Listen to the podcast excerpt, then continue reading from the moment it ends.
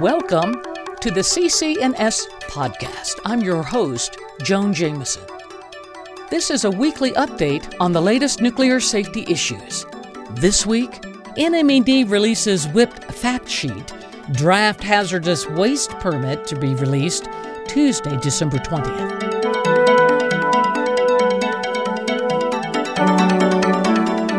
On Thursday, December 8th, the New Mexico Environment Department released its fact sheet for the draft Waste Isolation Pilot Plant WIPP hazardous waste permit. The draft fact sheet is a way to let New Mexicans and the Department of Energy, DOE, know about the Environment Department plans for the 10-year renewal of the permit.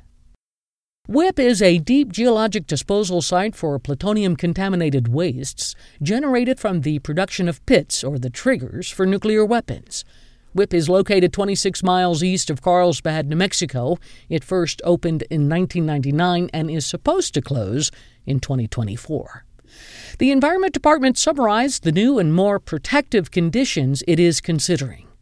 These include prioritizing the disposal of waste generated prior to 1999, called legacy waste, from cleanup activities in New Mexico, such as at Los Alamos National Laboratory, LANL, which DOE owns. LANL is located on the Pajarito Plateau above the Rio Grande. The Environment Department says it will tie closing WIPP to the end of the 10-year permit term unless DOE provides an accurate inventory of all remaining wastes to be emplaced at WIPP. DOE wants to keep the site open until at least 2080. Thus, there could be a 50-year gap between what the Environment Department wants and what DOE wants. The Environment Department will require DOE to submit an annual report describing its steps to site another geologic repository in a state other than New Mexico. Laws passed by the U.S. Congress have always considered WIPP to be the first but not only repository. Yet, DOE has not begun finding another disposal site for nuclear weapons waste to fulfill promises to New Mexico and distribute the waste disposal responsibilities across the country. The Environment Department Cabinet Secretary, James Kinney, stated, quote, "The New Mexico Environment Department is taking a strong stance to protect the health, environment, and interests of New Mexicans. The proposed permit changes clearly prioritize DOE's cleanup of legacy contamination in our state while holding the DOE accountable." End quote.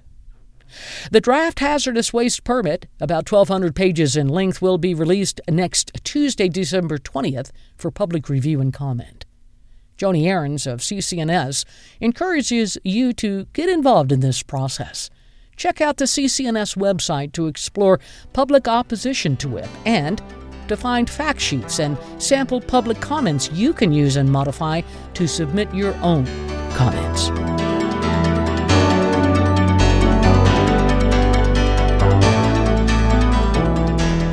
Thank you for listening to the podcast. Please visit our website at nuclearactive.org. You can also follow us on Facebook, Instagram, and Twitter. Your support is greatly appreciated. Tune in next week for a new podcast. If you found this podcast informative and helpful, please consider a monthly contribution to continue our efforts. You can go to anchor.com to listen to the podcast and make your contribution there. Thank you.